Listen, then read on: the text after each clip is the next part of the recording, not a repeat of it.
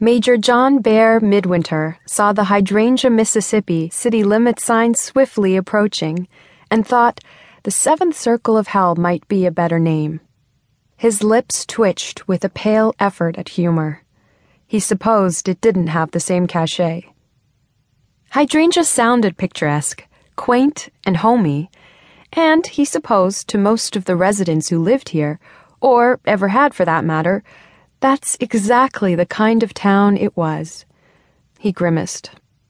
His fondest memory of Hydrangea, however, was leaving it.